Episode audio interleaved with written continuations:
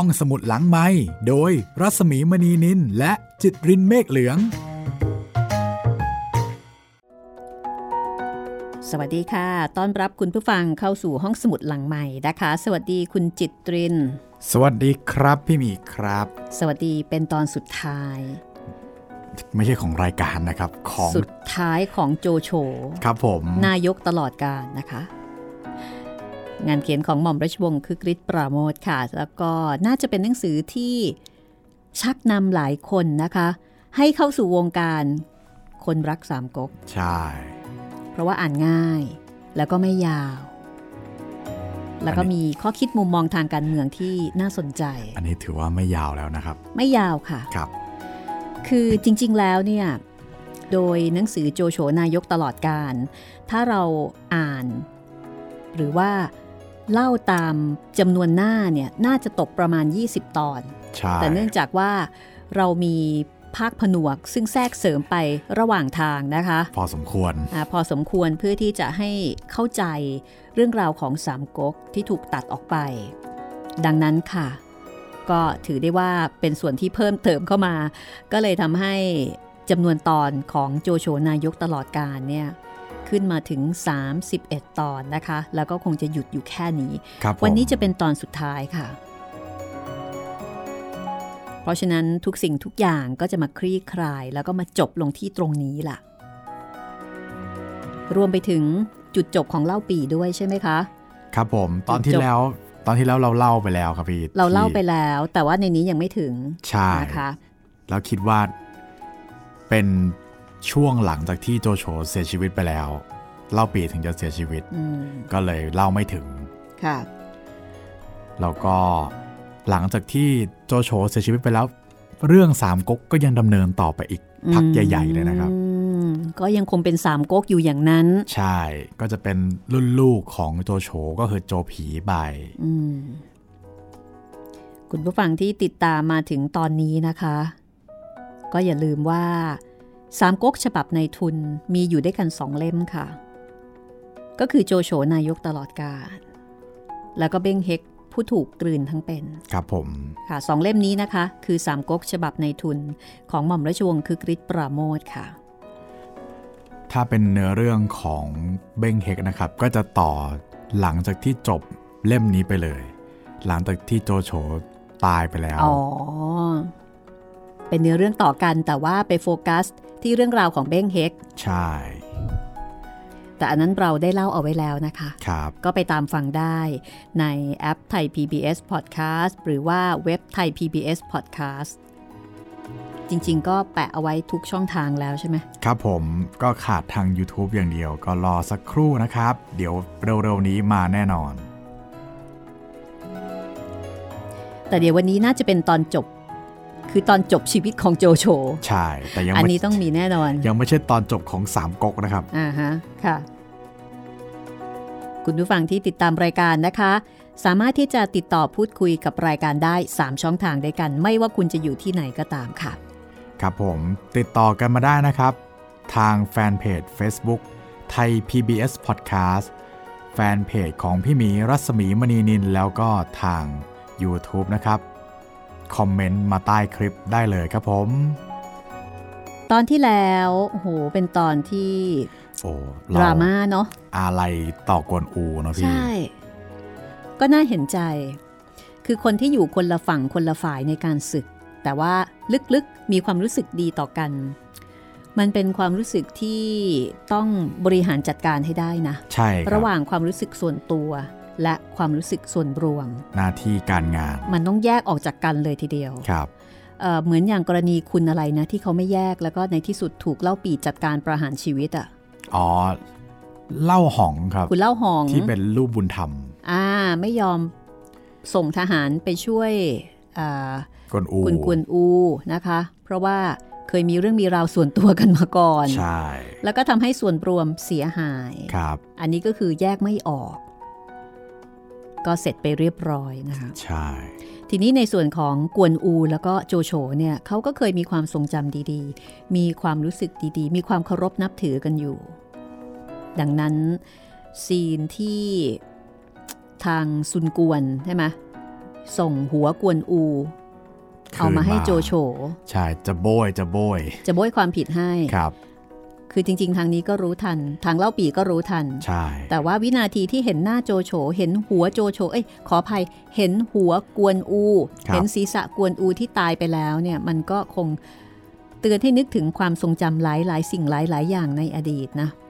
ใช่ครับ เพราะว่าครั้งหนึ่ง โจโฉก็อยากจะได้กวนอู ให้ก็มาช่วยเสริมทัพ อยากได้มาก อืม เห็นว่ากวนอูนี่เป็นคนดี เป็นคนน่ารัก เป็นคนที่ถ้าเกิดรักใครแล้วนี่รักแล้วรักจริงนะคะครับกตัญญูซื่อสัตย์แต่ก็ไม่สามารถที่จะบังคับใจได้ เพราะกวนอูก็ยังคงซื่อสัตย์แล้วก็พักดีต่อเล่าปี พี่เล่าปีเท่านั้น เขาสาบานเป็นพี่น้องกันนี่ พี่โจโฉมาทีหลังนะคะ ถ้าเกิดว่าใครที่ยังไม่ได้ฟังก็ไปตามฟังได้นะคะ ตอนที่แล้วครับ เอาละตอนนี้เดี๋ยวเราไปกันเลยค่ะว่านับตั้งแต่ฝังศพกวนอูไปแล้ว ชีวิตของโจโฉเป็นอย่างไรบ้างนะคะ กับตอนสุดท้ายค่ะ ของหนังสือโจโฉนายกตลอดการหม่อมราชวงศ์คือกริชปราโมท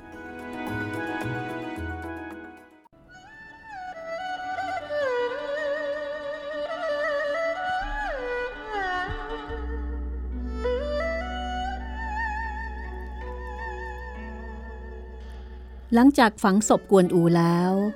โจโฉก็ล้มเจ็บเรื่อยมา กลางคืนก็นอนไม่หลับ ได้แต่เพ้อคลั่ง ฟื้นขึ้นมา ก็ได้แต่ปวดศีรษะเป็นอย่างยิ่ง บรรดาหมอนวดหมอยาที่มีชื่อในเมืองลกเอียง ก็หามารักษาจนสิ้นฝีมือ คือหมอที่ไหนว่าดี ก็พามารักษา แต่อาการของโจโฉก็หาทุเลาลงไม่ ช่วงนี้จะมีเหตุการณ์ที่โจโฉเห็นภาพหลอนด้วยครับ คือ ช่วงนั้นโจโฉกำลังจะสร้างวังใหม่ แล้วก็เลยให้หาต้นไม้ต้นหนึ่งเนี่ย เอาไปทำเสาเอก ทีนี้ต้นไม้ต้นนั้นนะครับ คนงานฟันยังไงก็ฟันไม่ขาดฟันไม่เข้าพอโจโฉไปถึง โจโฉก็ชักกระบี่ออกมา ด้วยความโมโหฟันต้นไม้ชั่วขาดครับ เข้าแต่ว่าพอฟันต้นไม้เสร็จปุ๊บมีน้ำสีแดงๆคล้ายๆเลือดเนะครับอืมกระชูดออกมาจากต้นไม้อืมเขาว่ากันว่าต้นไม้ต้นนั้นมีแบบเทพารักษ์หรือว่าอะไรสักอย่างเนี่ยแหละครับ ปกปักรักษาอยู่อืมพอโจโฉเห็นเลือดทะลักออกมาเนี่ย ไม่รู้ว่าโจโฉเห็นคนเดียวหรือเปล่านะครับ ก็กลัว มากขี่เสียม้าขวัญใช่กลับวังเลยอืมผมว่าก็น่าจะเป็นอาการป่วยอาการหลอนแหละครับอืมอย่าลืมนะคะว่าที่ผ่านมาโจโฉก็มีอาการแปลกๆเนาะโอ้โหเยอะมาก มีอาการหวาดระแวงครับ กลัวว่าคนโน้นคนนี้จะมาฆ่า ใช่ เพราะฉะนั้น อาการของโจโฉไม่ได้ดีขึ้นเลย หัวหิมก็เลยแนะนำให้โจโฉ ไปตามหมอหัวโตมารักษา หัวหิมได้บรรยายสรรพคุณของหมอหัวโตเอาไว้ดังนี้จำได้นะคะ หมอหัวโตเนี่ยเคยผ่าตัดให้กวนอู ตอนที่แล้วนะครับ ขูดกระดูก ผ่าตัดแล้วก็เอาธนูพิษดึงออกมา แล้วก็ล้างพิษขูดไปจนถึงกระดูก ลองมาฟังคำบรรยายเกี่ยวกับหมอหัวโตค่ะ ซึ่งโจโฉเนี่ยไม่รู้จักนะคะ หมอคนนี้ บ้านอยู่เจียวกวน เมืองไทยกก ทุกวันนี้หามีผู้ใดเสมอไม่ ถ้าได้ดูโรคแล้ว บางทีก็ให้ทายากินยา บางทีพา แต่พอยกมือขึ้น ความเจ็บก็หาย ถ้าเป็นโรคในท้อง ให้กินยาเข้าไป เจ้าตัวหารู้สึกตัวไม่ จึงเอามีดผ่าท้อง เอาไส้พุงออกมาชำระให้สิ้นโสโครก แล้วคืนใส่เข้าไปไว้อย่างเก่า เอาไหมเย็บแล้วทายา บางคนเดือนหนึ่งก็หาย บางคนยี่สิบวัน ก็หายเป็นปกติอย่างเก่า ครั้งหนึ่ง หัวโตเดินไปตามถนนได้ยินเสียงคนครางอยู่บนเรือน แต่ได้ยินก็รู้ว่าโรคนี้เป็นงูในท้องตัวหนึ่ง จึงเดินเข้าไปร้องเรียกคนลงมาว่า คนเจ็บอยู่นั้น เราจะรักษาให้หาย จึงให้เอากระเทียมและกุยช่ายบดละเอียดใส่น้ำลงสองทนาน ให้คนไข้กินยาสิ้น ก็อาเจียนออกมา งูตัวหนึ่งยาวสองศอกเศษก็ไหลออกมาด้วย ไข้นั้นก็หายไปสิ้น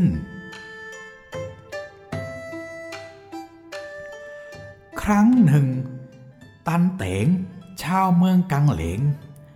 เป็นไข้ในท้องให้ลั่นโครกคราก กินข้าวไม่ได้ พร้อมหน้าเหลือง จึงเชิญหัวโตมารักษา แต่พอกินยาเข้าไปมื้อเดียว ก็อาเจียนออกมา แต่ล้วนหนอนมีศีรษะแดงยังเป็นอยู่ ประมาณสักสองทนาน ตันเต๋งจึงถามว่า เหตุใดข้าพเจ้าจึงเป็นโรคดังนี้หัวโตจึงบอกว่า ท่านเอาเนื้อดิบปลาดิบมาพลากิน จึงเป็นโรคดังนี้ ถึงออกมากระนี้แล้ว โรคท่านก็ยังไม่หายขาด ยังมีอีกสามปี โรคอย่างนี้จะกลับเป็นอีก ถ้าเป็นมาอีก แล้วรักษาไม่หายเลย ถึงที่ของท่าน นานอีกสามปี ตันเต๋งก็ตายเหมือนปากหัวโตคาดไว้ ครั้งหนึ่ง มีคนไข้เป็นฝีขึ้นที่หลังคิ้ว ปวดแสบปวดร้อนนัก จึงหาหมอหัวโตมารักษา หัวโตแลดูจึงว่า ฝีอันนี้มีสัตว์บินได้อยู่ในนั้น คนทั้งปวงได้ยินดังนั้นก็หัวเราะ หมอหัวโตจึงเอามีดผ่าฝีนั้นออก นกกระจอกเต้นออกมาแล้วก็บินไป โรคนั้นก็หาย ครั้งหนึ่ง มีคนหนึ่ง สุนัขกกัดเอาหัวแม่เท้าขาดไป จึงเกิดเป็นก้อนเนื้อย้อยออกมาสองก้อน ก้อนหนึ่งให้เจ็บ ก้อนหนึ่งให้คัน จึงหาหมอหัวโตมารักษา หัวโตเห็นแล้วจึงว่า ก้อนเนื้อที่เจ็บนั้น มีเข็มอยู่ข้างในสิบเล่ม ก้อนเนื้อที่ให้คันนั้น มีลูกสกาอยู่สองลูก ลูกหนึ่งดำลูกหนึ่งขาว คนทั้งปวงไม่เชื่อ หมอหัวโต จึงเอามีดผ่าออก ก็ได้เห็นเข็ม และลูกสกาเหมือนหนึ่งว่านั้น คนทั้งปวงสรรเสริญว่าเหมือนเทพพยดา บัดนี้หมอหัวโต มาอยู่ณตำบลกิมเสีย กับที่นี่ไม่สู้ไกลนัก ขอให้ท่าน หาหมอหัวโตมารักษาโรคท่านเห็นจะหาย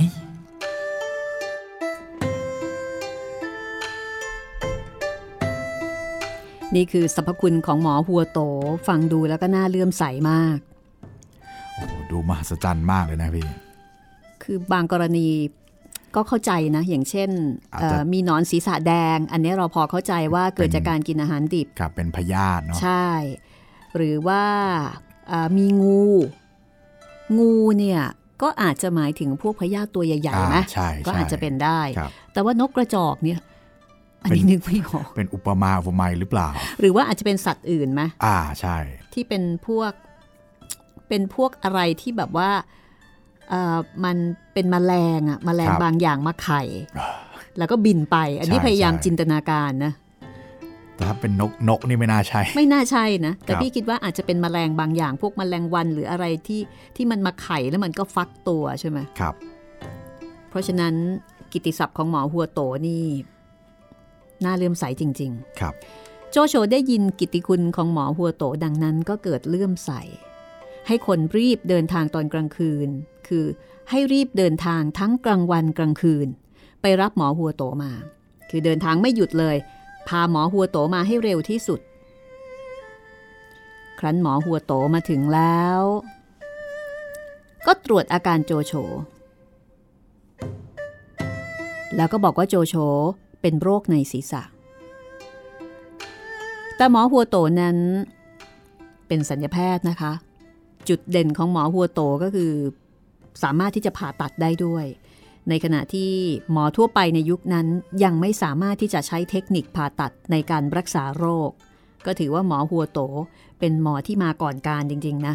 ใช่การผ่าตัดในยุคนั้นไม่ธรรมดาเลยทีเดียว ยาชายาสลบก็ไม่มี ต้องผ่าตัดกันแบบสดครับๆ หมอหัวโตก็เลยบอกกับโจโฉว่า โรคที่เป็นอยู่นั้นรักษาด้วยยาไม่หายแน่ ๆ ถ้าจะให้หายต้องผ่าศีรษะชำระโรคภายในให้หมด อืม แต่พอก็ก็ผมก็พอเข้าใจเนาะ ถ้าเปิดศีรษะเนี่ยมันก็น่ากลัวเหมือนกัน น่ากลัวสิ โจโฉก็ถามบอกว่า โอ้ผ่าศีรษะเหรอ จะผ่ายังไงอะหมอหัวโตก็บอกว่าจะให้กินยาสลบไม่รู้สึกตัวเอ่อ ยาสลบสมัยก่อนนี้เข้าใจว่าน่าจะเป็นยาสมุนไพรเนาะครับที่กินไปแล้วน่าจะทำให้หลับไม่รู้สึกตัว ก็หืมแล้วทำไมตอนคุณกวนอูไม่ให้กินยาสลบเนาะอ๋อให้กินครับแต่ให้กินไหมแต่กวนอูบอกว่าไม่ต้อง ไม่ใช่ตอนนั้นบอกว่าจะให้มัดกับเสาไงใช่กคืลัอวดิ้นเหมือนกับจะต้องผ่าตัดสดอะให้มัดกับเสาแล้วก็ จะจะผ่าแขนใช่ไหมพี่ ใช่แต่ใช่เหมือนเหมือนอันนั้นมันไม่ต้องจำเป็นต้องกินยาสลบมั้งก็เลยโอ้โหก็เลยอะไรอย่างเงี้ยผมไม่ก็ไม่เข้าใจเหมือนกัอันนนี้นะพยายามเข้าใจหมอหัวโตใช่ไหมครับแต่เอาเป็นว่าเหมือนกับเขาก็มีมียาสลบให้กินใช่ใช่กรณีการผ่าตัดใหญ่เนี่ยนะซึ่งอันนี้ก็ต้องถือว่าใหญ่ที่สุดแล้วค่ะผ่าหัวเนี่ยครับหมอหัวตัวก็บอกเออหมอหัวโต ก็บอกโจโฉบอกว่าโอเค มียาสลบกินแล้วไม่รู้สึกตัว พอผ่าเสร็จก็จะเย็บหัวสมองคืนอย่างเก่า โจโฉไม่เชื่อ เป็นใครก็คงยากจะเชื่อนะ ในยุคนั้น ใช่ ปรากฏว่า หมอหัวโตเนี่ยก็พยายามยืนยันนะคะ ยืนยันบอกว่าที่ผ่านมาได้ผ่ากวนอูมาแล้ว แล้วก็สำเร็จด้วย โจโฉก็บอกว่า เอ๊ะแต่ผ่ากวนอูน่ะผ่าที่หัวไหล่นี่นา พอจะเข้าใจได้ เชื่อถือได้ แต่ผ่าสมองนั้นอ้วยังไม่เชื่อนะ ก็แสดงว่า โจโฉรู้เรื่องราวของการผ่าตัดกวนอูเนาะครับ รู้กิตติศัพท์มาหม่อมราชวงศ์คือกริชก็บอกว่า หมอหัวโตเป็นสัญญาแพทย์ที่ก้าวหน้าเกินเวลาไปตั้งพันกว่าปี การผ่าสมองเพิ่งมาทำกันได้ในปัจจุบันเมื่อเร็วๆนี้เอง แต่ก็ยังไม่แน่นอนนัก คือเป็นหมอที่มาก่อนการนานจริง ๆ ค่ะ โจโฉขณะนั้นถือเป็นคนป่วยหนัก ด้วยโรคปวดศีรษะอย่างแรง แล้วก็มีอารมณ์หงุดหงิดตามประษาคนป่วย เมื่อได้ยินหมอหัวโต เอ่ยถึงชื่อกวนอู โจโฉก็เกิดอารมณ์หงุดหงิดฉุนเฉียวขึ้นมาพานสงสัยว่าเอ๊หมอหัวโต จะเป็นพวกเล่าปี่มาแกล้งลวงฆ่าให้ตายหรือเปล่าเนี่ย จะมาหลอกให้เราผ่าสมอง แล้วก็ตัดหัวเราอย่างนั้นหรือเปล่า ชักไม่แน่ใจ เพราะว่าที่ผ่านมาโจโฉถูกหมอประจำราชสำนัก พยายามวางยาพิษมาครั้งหนึ่งแล้ว ก็คือหมอเกียรติเป๋งใช่ที่ถึงกับบีบปากกรอกยานั่นเลยทีเดียว โจโฉก็เลยโกรธหมอหัวโต สั่งให้เอาไปจำคุกไว้ค่ะอ้าว หมอหัวโต ถูกจำคุกไปได้หน่อยหนึ่ง ก็ไม่สบายล้มเจ็บ เมื่อรู้ตัวว่าจะตาย ก็มอบตำรับตำราการแพทย์ให้กับผู้คุมใจอารีไว้ แสดงว่าผู้คุมน่าจะดูแลหมอหัวโตดีอยู่นะคะ ใช่ครับ ก็ให้ตำราไว้ ซึ่งตำรานั้นก็เป็นตำราเกี่ยวกับการแพทย์ทั้งปวง แต่ภรรยาผู้คุม กลัวสามีจะเลิกอาชีพผู้คุมแล้วก็ออกไปเป็นแพทย์ ก็เลยแอบเอาตำรานั้นเนี่ย ไปเผาไฟเสียทั้งสิ้น เหลือแต่ตำราตอนหมูเป็ดไก่ ซึ่งยังใช้มาจนถึงทุกวันนี้ ซึ่งหม่อมราชวงศ์คือกริชก็บอกว่าถ้าใครจะกินไก่ตอน ก็ขอให้นึกถึงหมอหัวโตเอาไว้บ้าง นั่นสิไปเป็นหมอไม่ดีเหรอ แสดงว่าแต่ก่อนอาชีพหมอไม่ใช่อาชีพที่จะทำเงินในคุณจิตเรนอืมหมคอรับแต่ก่อนคุณธรรมนำหน้ารายได้นะคะครับ คือใครตามก็ต้องรักษา และเมื่อรักษาแล้วก็ไม่สามารถจะเรียกร้องเงินทองได้ก็แล้ว แต่ว่าเขาจะให้เท่าไหร่อืมคือเป็นอาชีพที่ต้องอาศัยคุณธรรมนำหน้าสูงมากๆนะคะคือเป็นคนของประชาชนอย่างแท้จริง ไม่ได้ตั้งหน้าตั้งตาจะมาเรียกร้องเงินทอง ดังนั้นการเป็นผู้คุมก็น่าจะเป็นอาชีพเอ่อน่าจะเป็นอาชีพการงานที่มีความมั่นคง แล้วก็มีโอกาสที่จะเจริญก้าวหน้าใช่ไหมคะ ครับ แต่ในขณะที่คุณเป็นหมอเนี่ย คุณไม่มีทางที่จะเจริญก้าวหน้า แล้วก็ไม่มีทางที่จะมีรายได้มากขึ้นไปจากนั้นได้เลยอะ่ะ เพราะฉะนั้น ภรรยาผู้คุมน่าเสียดายจริง ๆ ค่ะ เอาตำราไปเผาไฟหมดเลยนะคะ องค์ความรู้ต่างๆ ก็ หายไป ทีนี้ระหว่างที่เจ็บอยู่นั่นเอง โจโฉก็ได้รับหนังสือจากซุนกวน ขอยอมอ่อนน้อมสวามิภักดิ์แต่ในหนังสือฉบับเดียวกันนั้น ก็ขอให้โจโฉยกทัพไปตีเอาเมืองเสฉวน โจโฉรู้ทัน ก็หัวเราะเฉยเสีย หาได้ทำตามคำขอร้องไม่ คือจะให้ไปตีเล่าปีแทนนั่นแหละ ประมาณนั้น โยนเผือกร้อนให้ครับ จากนั้นโจโฉก็ป่วยหนักขึ้นทุกวัน อารมณ์ก็เปลี่ยนแปลงไปต่างๆ บริวารคนสนิทก็ยุยงให้โจโฉตั้งตัวเป็นพระเจ้าแผ่นดิน แต่ทั้งๆทที่ป่วยอยู่อย่างนั้น โจโฉก็ปฏิเสธ โดยบอกว่า เราทำนุบำรุง พระเจ้าเฮียนเต้บาแผ่นดินก็ราบคาบ ราษฎร ก็อยู่เย็นเป็นสุขตลอดมาช้านานเพราะเรา เราก็ได้เป็นใหญ่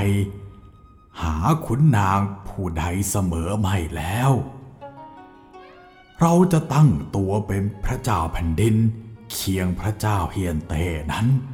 ไม่สมควร นี่ก็เป็นวาทะสุดท้ายของโจโฉที่ยืนยันในความซื่อสัตย์ต่อหลักการ ว่าโจโฉกระทำการทั้งหมดเพื่อความสุขของราษฎร เป็นหลักการที่โจโฉยึดเอาไว้อย่างแน่วแน่ตลอดชีวิตมิยอมเปลี่ยนไปเป็นอย่างอื่นแหมอ่านตอนนี้แล้ว รู้สึกหมันไส้บริวารคนสนิทเนาะครับจะมายุอะไรกันนักกันหนาเนาะครับที่ขนาดจะตายอยู่แล้ว ยังจะมายุให้เขาตั้งตัวเป็นพระเจ้าแผ่นดินอีก อืม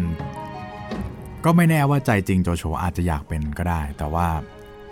คิดแล้วคิดอีก ไม่เหมาะไม่ดีกว่าไอความอยากนี่นะ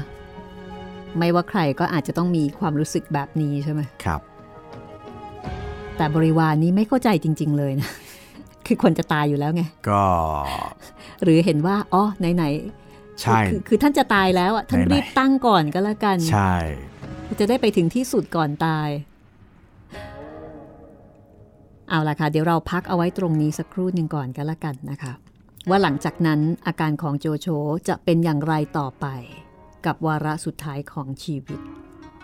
โจโฉนายกตลอดการตอนที่ 31 หม่อมราชวงศ์คือกริช ปราโมทค่ะ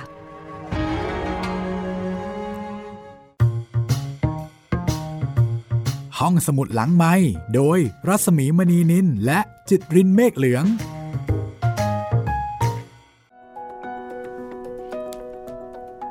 ก็มาถึงช่วงพักกันสักนิดหนึ่งนะคะ ครับผม ช่วงพักปกติเราก็จะมาอ่านข้อความที่คุณผู้ฟังนะคะ ได้ติดต่อรายการห้องสมุดหลังใหม่เข้ามาไม่ว่าจะเป็นทางช่องทาง inbox กล่องข้อความของเพจรัศมีมณีนิลนะคะ ซึ่งคุณผู้ฟังก็จะติดต่อเข้ามาที่ช่องทางนี้กันเป็นส่วนใหญ่ แต่นอกเหนือจากช่องทางนี้ก็ยังมีช่องทางอื่นอีกนะคะ ที่คุณสามารถติดต่อพูดคุยเข้ามาได้ค่ะ ครับผมก็ทางแฟนเพจ Facebook เลยนะครับไทย PBS Podcast ครับ แล้วก็ทาง YouTube ไทย PBS Podcast เหมือนกัน คอมเมนต์ไว้ใต้คลิปได้เลยนะครับ ก็เราอ่านทุก ข้อความแน่นอนครับผม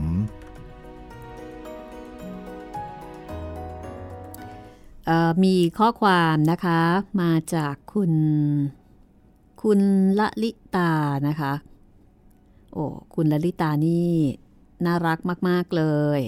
ยังไงครับพี่ คุณละลิตาบอกว่า สวัสดีค่ะ คุณหมี ฟังเรื่องนี้จบไปเป็นเดือนแล้วดีงามที่สุด จนต้องโพสต์ป้ายยาเพื่อนๆ โพสต์ไปตั้งแต่ตุลาคม เพิ่งตระหนักได้ว่าต้องส่งให้คุณหมีและคุณจิตตรินได้รับรู้ด้วยนะ การอ่านให้ฟังนั้นช่างมีคุณค่ามากค่ะ เรื่องที่คุณลลิตานะคะ ไปโพสต์ป้ายยาเพื่อนๆ เพื่อนๆในใน Facebook เนี่ยค่ะครับ ก็คือเรื่องดวงตากระต่ายค่ะคือคุณลลิตานี่ก็เป็นคุณแม่นะคะ แล้วก็คงประทับใจ กับเรื่องราว ในหนังสือดวงตากระต่ายมาก เทสุโซนะคะจำได้ใช่ไหมคะ เทสุโซ ครับผม แล้วก็คุณครูโคทานิอืมก็ตอนนี้คุณลลิตาบอกว่า ตามฟังโจโฉสลับกับย้อนหลังฟังไซอิ๋วค่ะ ขอบคุณมาก ๆ นะคะ แล้วก็ดิฉันเองก็ตามไปดูที่คุณลลิตาเนี่ยแชร์เรื่อง ดวงตากระต่ายนะคะ ก็ให้ข้อมูลบอกว่าชวนฟังหนังสือแหมคำนี้ดีนะ ชวนฟังหนังสือครับ ดวงตากระต่ายเคนจิโร่ไฮทานิวรรณกรรมเยาวชนของญี่ปุ่นตีพิมพ์มากว่า 140 ครั้ง เราเพิ่งฟังจบสนุกและดีงามมากมาย อยากให้คุณพ่อคุณแม่ คุณครู คนทำงานกับเด็กๆ ได้อ่านได้ฟัง การเรียนรู้ที่มีความสนใจของเด็กเป็นศูนย์กลางอย่างแท้จริงมัน Amazing มากจริง ๆ นะ มีพลังเบ่งบานและเติบโตไปเรื่อยๆ ความสนใจของเด็กน้อยไม่มีไร้สาระ เพียงมองเห็นให้โอกาสและสนับสนุนพอดีพอดี เดี๋ยวเด็กๆเเขาก็ปล่อยพลังเอง แล้วก็ให้ข้อมูลว่าจะหาหนังสือได้ที่ไหน ตอนท้ายก็บอกว่า ถ้าหาหนังสือไม่ได้ หากว่างๆ ก็เปิดฟังเพลินๆไป ตอนทำนั่นนี่ก็ได้แฮชแท็กห้องสมุดหลังไม้เขาอ่านให้ฟัง เราก็ฟังเอาเช่นกัน ตามลิงก์นี้ไปได้เลยจ้ะ แล้วก็แปะลิงก์ของ thaipbspodcast.com เอาไว้ให้ เรื่องอื่นก็มีนะ เราฟังไผ่แดงอยู่สนุกมากจ้ะสหายขอบคุณมากนะครับ ขอบคุณแม่โอมาก ๆ เลยนะคะ ที่ช่วยประชาสัมพันธ์แล้วก็บอกต่อห้องสมุดหลังใหม่นะคะ ไม่ทราบว่ามีคนถูกป้ายยางานนี้ มากน้อยแค่ไหน ห้องสมุดหลังใหม่ก็ขอต้อนรับนะคะ สมาชิกใหม่ที่เพิ่งจะถูกป้ายยาจากแม่โอทุกท่านค่ะ ถ้ากำลังฟังรายการอยู่ตอนนี้นะคะ ครับผมยินดีมาก ๆ เลยครับ ยินดีต้อนรับค่ะสำหรับผลงานโจโฉนายกตลอดการที่กำลังใกล้จะจบลงไปแล้วเนี่ยนะคะครับ เรื่องต่อไปค่ะ ก็จะเป็นอีกหนึ่งผลงานของหม่อมราชวงศ์คือกริชแต่ว่าจะเป็นอีกแนวหนึ่งอ่าเป็น เรื่องสั้นๆครับ หลากอารมณ์ แล้วก็หลายรูปแบบ คือมีความหลากหลายของเนื้อหามากๆค่ะ และเรื่องมอมนะคะ เป็นหนึ่งในนั้นเหรอครับเป็นหนึ่งในนั้นค่ะฆาตกรรมก้นครัวก็เป็นหนึ่งในนั้นนะคะเรื่องของอคุณนายเดี๋ยวนะคุณนายลิ้นจีคุณนายอะไรนะจำไม่ได้ละที่ เป็นตัวเอกในฆาตกรรมก้นครัวนะคะครับ เป็นตัวเอกในเรื่องนี้นะคะ ก็เป็นเรื่องเอกในหนังสือเพื่อนนอนด้วยเช่นกัน ซึ่งสนุกมากๆค่ะสองเรื่องนี้แล้วก็มีนิทานอีศบในฉบับของหม่อมราชวงศ์คุกฤทธิ์ปราโมทนะคะ ผมแค่ได้ยินชื่อก็ฮาค่ะขำแล้วครับฮามากนะคะ แล้วก็น่ารักมากด้วย รอฟังได้เลยค่ะ หลังจาก ตอนสุดท้ายของโจโฉนายกตลอดกาลเอาละแต่ตอนนี้นะคะ เดี๋ยวเราไปต่อกันก่อนเลยก็แล้วกันนะคะ ติดตามอาการของโจโฉกับวาระสุดท้ายของโจโฉเพราะนี่คือเรื่องโจโฉนายกตลอดกาลค่ะ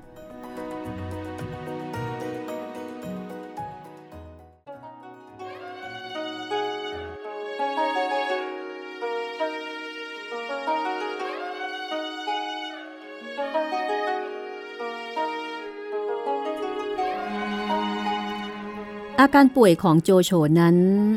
ยิ่งรุนแรงขึ้นทุกวัน โจโฉมีอาการนอนไม่หลับ มีอาการเพ้อคลั่งไปต่างๆ ตาก็มองเห็นแต่คนที่เคยฆ่ามาทวงชีวิต ไม่ว่าจะเป็นนางฮกเฮา ซึ่งเป็นมเหสีของพระเจ้าเฮียนเต้ มีนางตังกุยหุย มีฮกอ้วน มีตังสิน ตังสินนี่ อดีตเป็นแกนนำที่พยายามก่อม็อบใช่ไหมคะ ใช่ครับพร้อมด้วยปีศาจคนอื่นอีกเป็นอันมาก ต่างก็มาหลอกหลอนโจโฉซึ่งในมุมนี้นะคะ ผู้เขียนก็บอกว่าถ้าจะว่าไปแล้ว โจโฉเป็นคนที่มีความเมตตาต่อชีวิตมนุษย์เป็นอย่างยิ่ง คนที่จำต้องสั่งให้ประหารชีวิตไปนั้น โจโฉจำเป็นต้องทำเพราะเห็นแก่ความสงบของบ้านเมืองเมื่อทำไปแล้วก็คงไม่สบายใจ ฉะนั้นยามป่วยไข้ร่างกายอ่อนแอ โจโฉจึงได้เห็นไปต่างๆ นานา เพราะชีวิตคนที่ต้องเสียไป เพราะคำสั่งของตนนั้น โจโฉมีความเอ็นดูปรงไม่ตก ถือว่าเป็นความผิดของตนตลอดมา เมื่อใจนึกอยู่เช่นนั้น ตาก็เห็นปีศาจมาหลอกหลอน เพิ่มความกระวนกระวายใจขึ้นอีกเป็นอันมาก นับตั้งแต่หมอหัวโตตายไปแล้วในคุก โจโฉก็ป่วยหนักลงทุกวันทุกวัน แต่ก็ยังมีสติที่จะสั่งเสียได้ เมื่อโจโฉรู้ว่า ตัวจะต้องสิ้นชีวิต โจโฉก็เรียกประชุมขุนนาง แล้วก็กล่าวในที่ประชุมว่า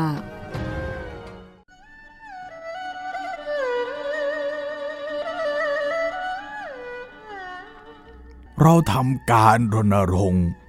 มากว่า 30 ปีแล้วข้าศึกที่ไหนเข้มแข็ง เราก็ปราบปรามเสียได้ แผ่นดินก็ราบคาบ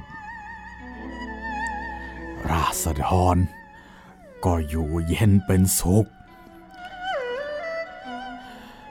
แต่สุนกวนเมืองกังตัง เล่าปีเมืองเสฉวน ยังหาปราบได้ไหม ความไข้ก็หนักขึ้นถึงเพียงนี้ ซึ่งจะเป็นเพื่อนคิดการสงครามกับท่านทั้งปวงสืบไปอีกไม่ได้แล้ว เราจึงฝากฝัง มอบเว้นให้แก่ท่านทั้งปวง เมื่อโจโฉกล่าวดังนั้นแล้ว ขุนนางทั้งปวง ต่างก็พากันร้องไห้ด้วยความอาลัย จากนั้นโจโฉก็ได้สั่งเสียบุตรภรรยาว่า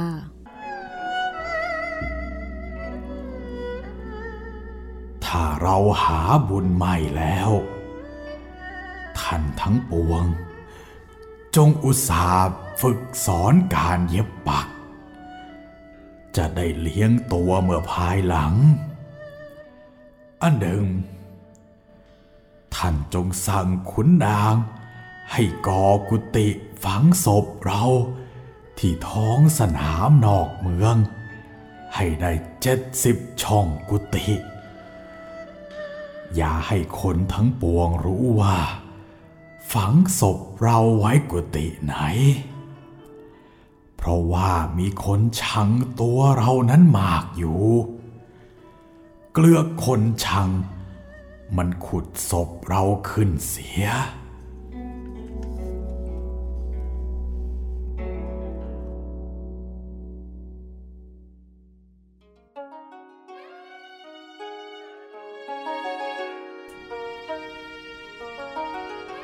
มื่อสั่งเสียเสร็จเรียบร้อย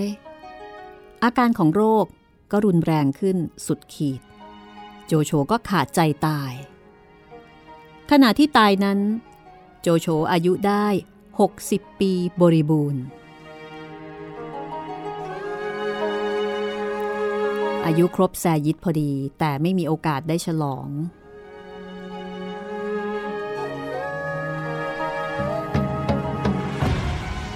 เรื่องก็จบลงเพียงเท่านี้สำหรับชีวิตของโจโฉนะคะครับเพราะว่าหนังสือเล่มนี้คือหนังสือโจโฉนายกตลอดการ ซึ่ง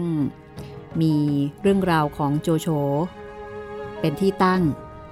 เพื่อที่จะได้เรียนรู้ชีวิตของคนที่ชื่อว่าโจโฉคนที่ถูกมองจากหนังสือสามก๊ก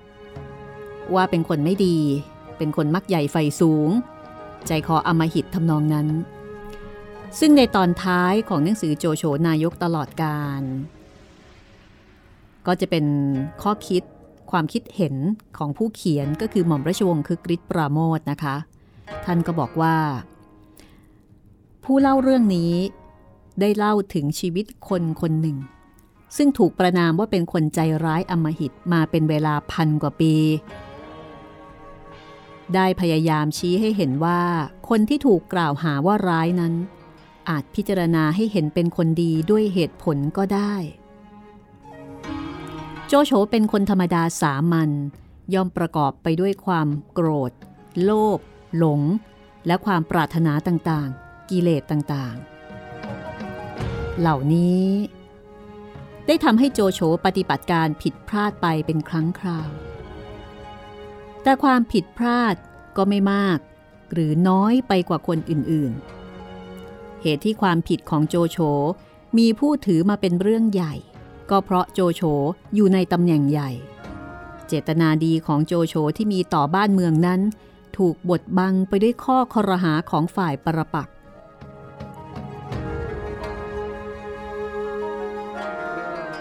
เจตนาของโจโฉนั้นมีอยู่อย่างเดียว คือจะรวบรวมแผ่นดินจีนให้เป็นปึกแผ่นมิให้แตกแยก ฉะนั้น การกระทำของโจโฉจึงต้องขัดกับประโยชน์ของคนที่ได้ประโยชน์จากการแตกแยก ปรปักของโจโฉย่อมจะมีมากเป็นธรรมดา โจโฉรู้เรื่องนี้ดี จึงต้องซ่อนศพของตน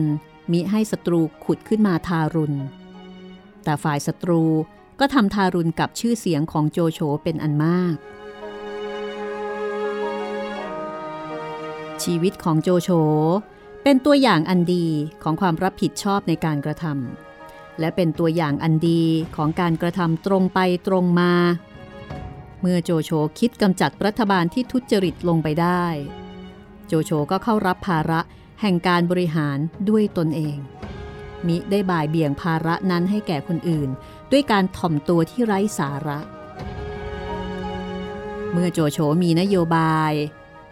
ที่รวบรวมแผ่นดินจีนให้เป็นปึกแผ่น โจโฉก็มุ่งหน้าดำเนินนโยบายนั้นอย่างไม่ท้อถอย มีให้ความสุขหรือทุกข์ หรือเหตุใดเข้ามาเป็นอุปสรรคกีดขวางได้ โจโฉถือว่า ตนอยู่ในฐานะทำราชการให้แก่พระเจ้าเฮียนเต้เป็นหลักไปตลอดชีวิต ถวายการยกย่องและสักการะตามควรแก่ฐานะตลอดมา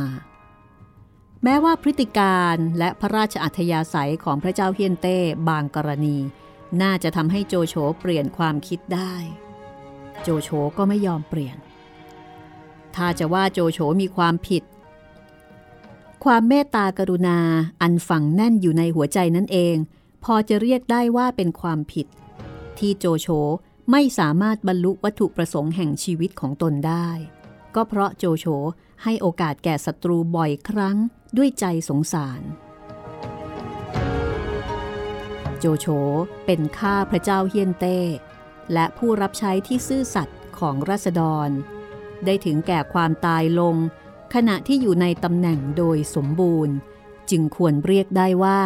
เป็นนายกรัฐมนตรีตลอดการโดยแท้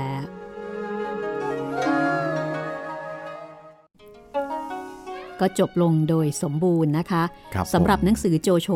นายกตลอดการต้องย้ำนะว่า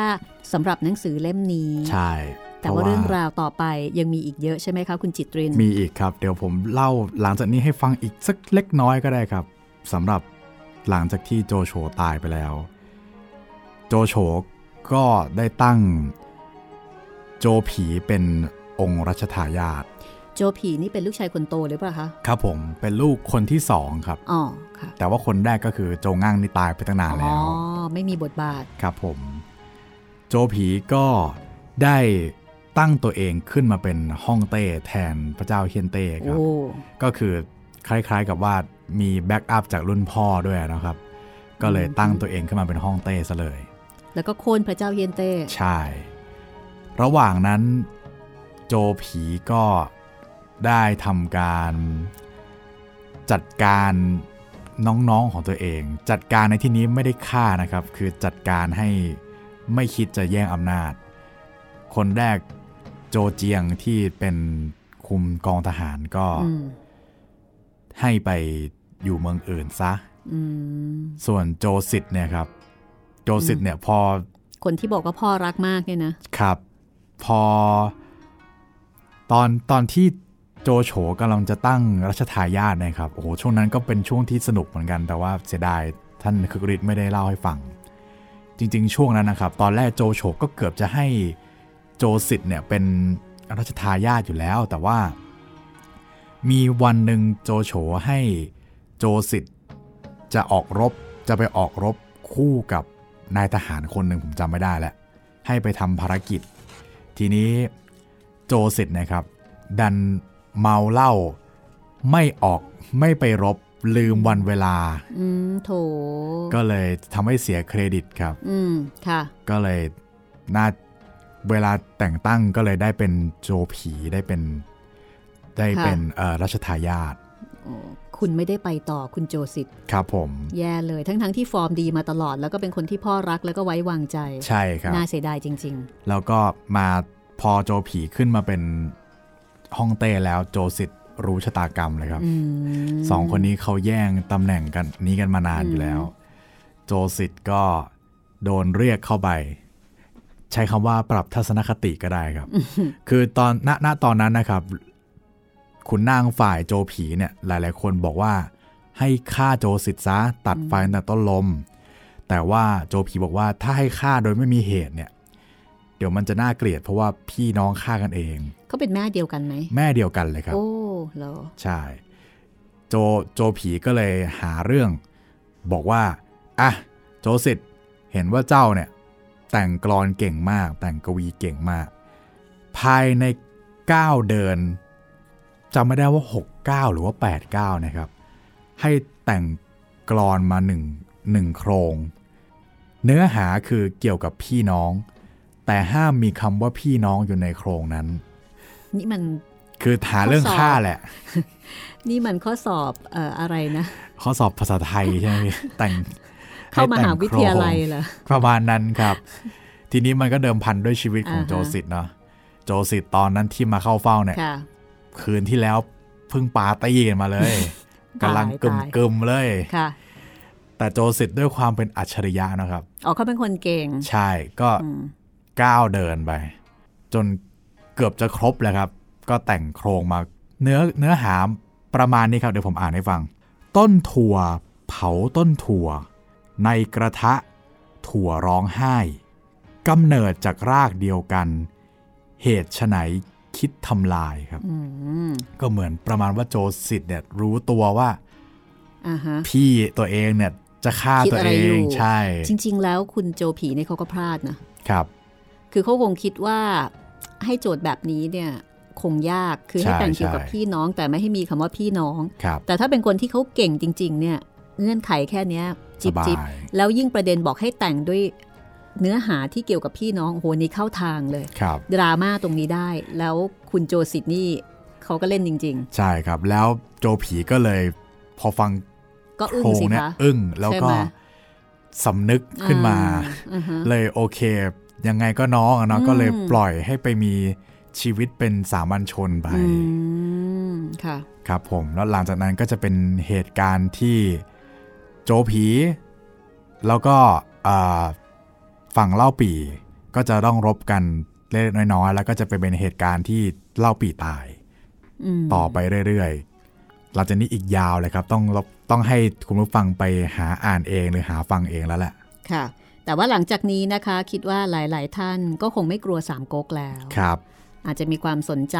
ที่จะไปหาหนังสืออีกเล่มหนึ่งคือเบ้งเฮกผู้ถูกกลืนทั้งเป็น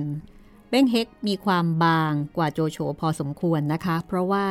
ที่เคยทำเอาไว้เนี่ยประมาณ 8 ตอนครับอ่านได้แบบสบายๆ ก็ไม่ยากแล้วก็สนุกเหมือนกับโจโฉนี่แหละค่ะ อันนี้คือฉบับในทุนซึ่งมีอยู่ด้วยกัน 2 เล่ม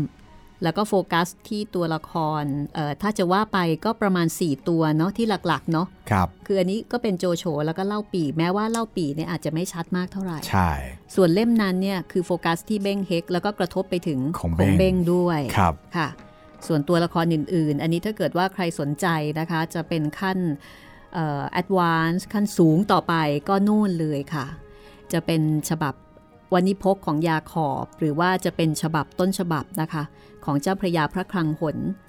หรือว่าก็ไปนู่นเลยก็ได้ ปัจจุบันมีฉบับนักธุรกิจด้วยนะครับ ใช่นักธุรกิจนักบริหารครับศิลปะการใช้คนโอ้มีฉบับเยย่อะอยแยะๆเยอะมากๆ หรือง่าย ๆเลยนะ ฉบับการ์ตูนอ่าใช่อ่านให้เพลิดเพลินจำเริญจิตนะคะครับ สนุกสนานอ่านกับลูกก็ได้ ครับผม แล้วก็จะเป็นตัวที่ทำให้เด็กๆเขา รู้จักที่จะสังเกตคนเนาะใช่ แล้วก็จะได้เอ่อจะได้เป็นการปลูกฝังความสนใจในการอ่าน คือถ้าอ่านสามก๊กตั้งแต่เด็กๆเนี่ยพื้นฐานการใช้ภาษาเนี่ยจะได้ไปโดยอัตโนมัติเลยนะครับ อันนี้ถือว่าเป็นผลดี หรือถ้าไม่อย่างนั้นก็อ่านเอาสนุกก็ยังได้ครับฉบับการ์ตูนอ่าก็มันดีนะคะครับมีหลายเวอร์ชั่นด้วย หรือดูซีรีส์ก็ได้ครับผมค่ะ ทั้งหมดนี้นะคะ ก็ถือว่าเป็นการชักนำคุณคุณค่ะ ให้เข้าสู่วงการการอ่านสามก๊กแล้วก็ไม่ต้องกลัวนะคะว่าจะไม่มีใครครบนะคะ ครับผม เพราะถ้าเกิดว่าเขาจะไม่ครบเราเนี่ย ไม่ว่าเราจะอ่านเรื่องไหนเล่มไหน เขาก็ไม่ครบอยู่ดีครับ อยู่เฉยๆก็ไม่ครบแต่ถ้าจะครบเนี่ยอ่านเรื่องไหนก็ไม่เป็นปัญหา ใช่ และที่สำคัญนะ ถ้าอ่านแล้วแล้วก็ได้เรียนรู้เกี่ยวกับเรื่องของการดูคนการใช้คนเนี่ย ถ้าเขาไม่ครบ ก็แสดงว่าเขาอาจจะไม่เหมาะกับเรานะอ่าใช่มันจะทำให้เราเนี่ยสกรีนคนที่เราไม่ควรจะคบออกไปโดยอัตโนมัติ แล้วก็เหลือเอาไว้แต่คนที่ควรจะคบหากันคบกันแล้วมีความสุข อันนี้ก็เป็นแก่นแกนสำคัญของเรื่องสามก๊กเนาะครับ เรื่องของการเอ่อดูคนบริหารคนแล้วก็ใช้คน บรรดาผู้บริหารจึงมักได้รับคำแนะนำให้อ่านสามก๊กที่ใช่เขาบอกว่า ก่อนทำการใหญ่ ต้องอ่านสามก๊กก่อนนะ ก็นี่คือหนึ่งในสี่ของวรรณกรรมชิ้นเยี่ยมของจีนสามก๊กซองกัง หรือว่าผู้ยิ่งใหญ่แห่งเขาเหลียงซานครับความฝันในหอแดง แล้วก็ไซอิ๋วไซอิ๋วเนี่ยเรามีแล้วครับ อันนี้ก็ถือว่าเป็นสามก๊กแบบ ฉบับย่อยๆ ก็ถือว่าเรามีแล้ว ตอนนี้ก็เหลือความฝันในหอแดง เล่มนี้ยังไม่เคยแตะนะครับ แล้วก็สองกังสองกังเนี่ยมีต้นฉบับแล้ว มีหนังสือแล้วอืมสามารถที่จะเอามาอ่านได้เลย แต่ว่าพอเห็นความยาวนะหวั่นใจหวั่นใจ เกิดความคลั่นครามในความใหญ่โตนะของเล่มสองกัง แล้วก็แน่นอนสำนวนภาษาอื้อหือ ก็คล้ายๆกับสามก๊กนี่แหละนะครับสำหรับซองกังก็เคยมีการนำมาสร้างเป็นเอ่อซีรีส์นะคะ ในชื่อผู้ครับยิ่งใหญ่แห่งเขาเหลียงซาหนรือว่าร้อยแปดวีรบุรุษเขาเหลียงซานก็แล้วแต่อ่าแล้วแต่จะตั้งชื่อไปยังไง แต่อันเนี้ยคือเรื่องเดียวกันครับ เรื่องมันค่อนข้างจะเป็นโศกนาฏกรรมเนาะโอ้ใช่ครับ ต้นจนจบโศกทั้งเรื่อง มันมันเศร้าอะใช่ เรื่องของคนที่เอ่อถูก ตราว่าเป็นพวกกบฏใช่ไหมคุณจิตเรนใช่ครับ แล้วก็ต้องไปรวมตัวกันเพื่อเออปกป้องแผ่นดินจีนค่ะ เป็นโศกนาฏกรรมทางการเมืองก็ว่าได้เนาะครับมันก็เศร้าๆอยู่ ตัวละตัวละครในเรื่องตัวดัง ๆ ก็มีหลายตัวนะครับ อู่ทรงเนี่ยครับใครใครเคยได้ยินฆ่าเสือด้วยมือเปล่าอ๋อค่ะครับอืมเอาเป็นว่าถ้าใครสนใจนะคะ อยากจะให้เราเล่าเรื่องสองกัง เคยมีคนขอมาบ้างเหมือนกันนะครับแต่ว่าก็ยังไม่เยอะ ก็ถ้าเกิดว่าใครอยากฟัง ก็ลองติดต่อเข้ามา ลองแจ้งเรามานะคะ คือถ้าเกิดว่ามีเอ่อการร้องขอมาตรงนี้มากพอเนี่ย เดี๋ยวเราจะจัดให้นะครับ ก็อาจจะทำให้เราใจอ่อนนะคะครับแล้วก็นำเรื่องนี้มาเล่าให้ฟังกัน แต่ก็แน่นอนนะ ถ้าเล่าเนี่ยใช้เวลาพอสมควรเลยทีเดียวโอ้โหเอ่อเท่าที่ดูนะคะ 3 เดือนต้องมาค่ะ ครับผม ไม่ต่ำกว่านี้โดยเด็ดขาดนะคะ น่าจะมีสักร้อยตอนได้ คิดว่าค่ะเล่มหนาตึ๊บเลยทีเดียวเชียว แล้วก็ระหว่างนั้นเนี่ยจะอ่านให้ฟังเฉยๆก็คงไม่ได้ อาจจะต้องมีการแวะข้างทาง มีการอธิบาย เพิ่มเติม เพื่อที่จะให้ฟังเข้าใจง่ายมากขึ้นด้วยครับ หลังจากที่เราฟังเรื่องที่ค่อนข้างจะเข้มข้น อย่างโจโฉนายกตลอดการไปแล้วนะคะ เรื่องต่อไปเดี๋ยวเราไปเบาๆกันบ้างนะคะครับกับผมรวมเรื่องสั้นชุดเพื่อนนอนค่ะ ก็จะออกแนวสนุกสนานเฮฮาแล้วก็มีบางตอนที่ดราม่า แล้วก็ขอแก้ข่าวนิดหนึ่งนะคะ ครับผมฆาตกรรมก้นครัวไม่ใช่คุณนายลิ้นจีนะดิฉันเข้าใจผิดสงสัยอยากกินลิ้นจีจริงๆ แล้วชื่อคุณนายองุ่นอ๋อโอ้มันก็ไกลเหมือนกันเหมือนกันนะพี่เอ้ยมันคล้าย ๆ กันไงเป็นพอ๋อวงโอพเควงโอเคโอเคเป็นพวงพวงๆเหมือนกันครับ คุณนายองุ่นนี่แหละค่ะ เป็นฆาตกรนะคะ ในชื่อฆาตกรรมก้นครัว ชื่อน่ารักเชียวอ่า แต่ว่าจะมีวิธีการฆาตกรรมอย่างไร อันนี้อยากให้ไปฟังกันนะคะ แล้วก็มีเรื่องอื่นๆอีกหลายเรื่องในหนังสือชุดเพื่อนนอน ต้องบอกว่าเล่มนี้เป็นรวมเรื่องสั้นที่ดิฉันชอบมากเล่มหนึ่งนะคะครับเพราะว่ามันมีความหลากหลายของเนื้อหา แล้วก็อ่านแล้วอารมณ์ดีอืมมีรอยยิ้มค่ะ ก็เอาไว้พักผ่อนปรับอารมณ์นะคะ หลังจากเราฟังเรื่องหนักๆของคุณโจโฉมาแล้วครับตอนหน้ามาเจอกันค่ะ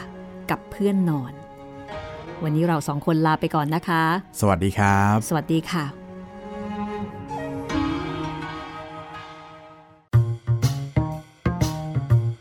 ห้องสมุดหลังไม้โดยรัสมีมณีนินและจิตรินเมฆเหลือง